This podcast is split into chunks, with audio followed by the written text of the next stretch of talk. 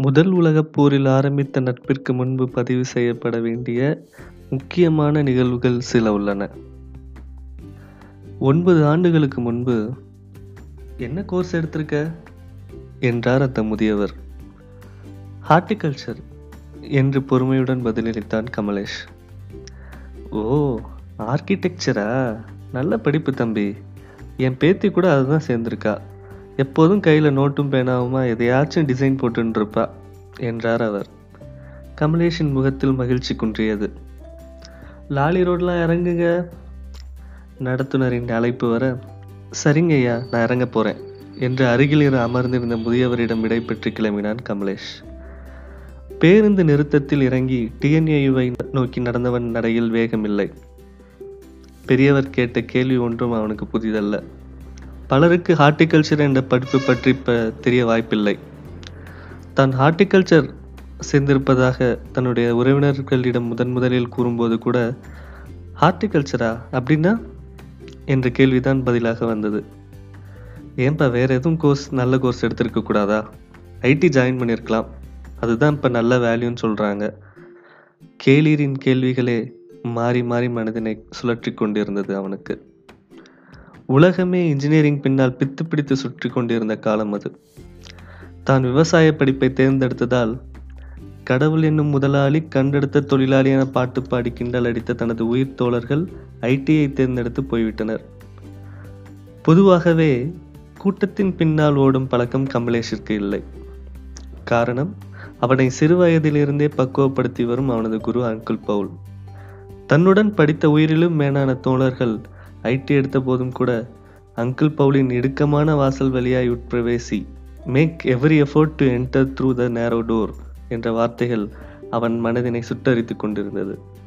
ஏனெனில் குறுகலான வாசலை கண்டுபிடிப்பதே மிகப்பெரிய சாதனை என்றால் அதனுள் நடந்து செல்வது எப்படிப்பட்ட தீரமான செயல் என்பது அங்கிள் பவுலின் கருத்து. குறிப்பு அங்கிள் பவுல் பற்றி பின்வரும் பாகங்களில் பார்க்க போகிறோம். அப்படிப்பட்ட வார்த்தைகளால் மனதினை தேற்றிக்கொண்டு நடந்து சென்றவனுக்கு வேளாண்மை பல்கலைக்கழகத்தின் செந்நிற சுவர்களை கண்டதும் இன்பம் மீண்டும் மலர ஆரம்பித்தது. தோட்டக்கலை கல்லூரி மற்றும் ஆராய்ச்சி நிலையம். பெயருக்கேற்றாற்போல் அது ஒரு அழகிய தோட்டம். கமலேஷின் வகுப்பறையில் கமலேஷுடன் சேர்த்து ஏழே ஏழு ஆண்கள் இருபத்தி ரெண்டு பெண்கள் ஆண் பெண் இருபாலரில் நுனிநாக்கில் ஆங்கிலம் பேச தெரிந்தோர் பனிரெண்டு. மீதி பதினைந்தில் ஆங்கிலம் ஓரளவு பேச தெரிந்தவர். ஆங்கிலம் அடுத்தவர் பேசுவதை மட்டும் புரிந்து கொண்டு நாமும் அதுபோல பேச வேண்டும் என ஆசைப்படுபவர். ஏன்டா இங்கே வந்து சேர்ந்தோம்? ஐயோ! என்று ஏனையோரை வேற்றுகிரகவாசிகளைப் போல பார்ப்பவர் எல்லாம் அடக்கம்.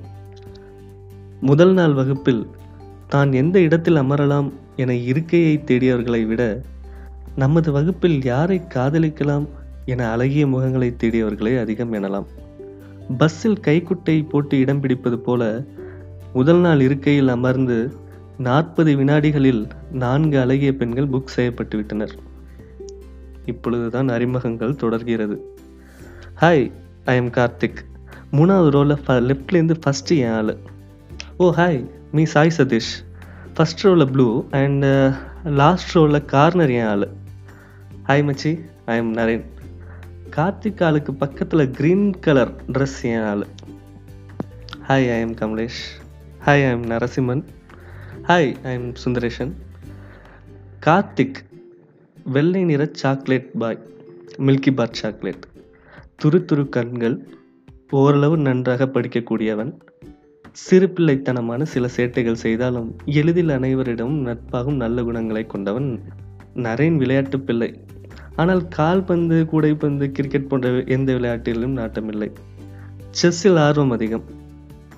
எளியவருக்கு உதவுவது நண்பர்களின் பிரச்சனைகளில் ஒரு பாதுகாவலனாக இருப்பது போன்ற இயல்புகள் உண்டு. சாய் சதீஷ் இவனது குணங்களை விளக்குவது சாத்தியமற்ற ஒன்று. நல்ல பையன்தான் என்று நினைக்கிறேன். வகுப்பறையில் ஆசிரியர் கையில் வருகை பதிவேட்டுடன் நுழைய கார்த்திக் நரேன் சாய் முகத்தில் ஒரு ஒளிவட்டம் தெரிந்தது. மூணாவது ரோவில் லெஃப்ட்லேருந்து ஃபஸ்ட்டு எந்த பெயருக்கு பிரசன்ட் சார் சொல்லும் என கார்த்திக்கும் கார்த்திக் ஆளுக்கு பக்கத்தில் கிரீன் கலர் ட்ரெஸ்ஸு எந்த பெயருக்கு ப்ரெசன்ட் சொல்லும் என நரேனும் ஃபஸ்ட் ரோவில் ப்ளூ மற்றும் லாஸ்ட் ரோவில் கார்னர் எந்தெந்த பெயர்களுக்கு ப்ரெசன்ஸாக சொல்லுவார்கள் என சாய் சதீஷும் ஆர்வலுடன் காத்து கொண்டிருந்தனர். கமலேஷ் பொதுவாக கூச்ச சுபாவம் என்பதால் பெண்களிடம் ஏன் ஆண்களிடம் கூட அதிகம் பேச தயங்குவான். பெரும்பாலும் அவனுடைய தலையும் குனிந்தே இருக்கும். அங்கிள் பவுல் அடிக்கடி குறிப்பிடும் செமறியாடுகள் போன்றது. தன்னுடைய எஜமான் எங்கு சென்றாலும் ஏறெடுத்து பார்க்காமல் எஜமானின் கால்களை மட்டும் சுற்றி சுற்றி வரும் செமறியாட்டை போல தன் அம்மாவை விட்டு வேறெங்கும் வெளியில் செல்லாமல் வளர்க்கப்பட்டவன் கமலேஷ். தஞ்சையில் பிறந்து கும்பகோணத்தில் வளர்ந்தவன். தனது அன்னையின் அரவணைப்பில் இருந்தும் அங்கிள் பவுலின் அற அணைப்பில் இருந்தும் வெகு தூரம் சென்று இருப்பது இதுவே கமலேஷிற்கு முதல் முறை. கமலேஷின் அம்மாவும் அடிக்கடி கும்பகோணத்திலிருந்து கோவைக்கு வந்து தனது மகனை பார்த்து செல்வது வழக்கம். அவனுடன் படிக்கும் சக மாணவர்களிடமும் கமலேஷின் அம்மாவும் அப்பாவும் என் பையனை கொஞ்சம் பார்த்துக்கோங்க. என்று ஒவ்வொரு முறையும் சொல்லி செல்வார்கள். இதனால் மாணவிகள் மத்தியில் கமலேஷிற்கு அம்மா பையன் புள்ளப்பூச்சி போன்ற புனைப்பெயர்கள் உருவானது.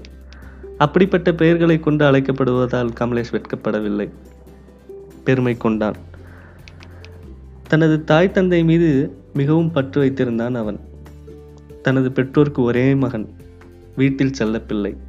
தனது பெற்றோர் மீது எந்த தருணத்தில் அதிக மரியாதை வந்தது என்று ஒரு நிமிடம் எண்ணி பார்த்தான் கமலேஷ். ஒரு நிகழ்ச்சி அவனுக்கு ஞாபகம் வந்தது. சுமார் பத்து வயது மட்டும் நிரம்பிய சிறுவனாக இருந்தபோது நடந்த சம்பவம் அது. கமலேஷ் அவனுடைய அம்மா அப்பா மற்றும் தாத்தா ஏதோ ஒரு காரியத்தை பற்றி பேசி சிரித்து கொண்டிருந்தனர். பேச்சு சுவாரஸ்யத்தில் தனது அம்மாவை லூஸ் என்று அழைத்து விட்டான் கமலேஷ்.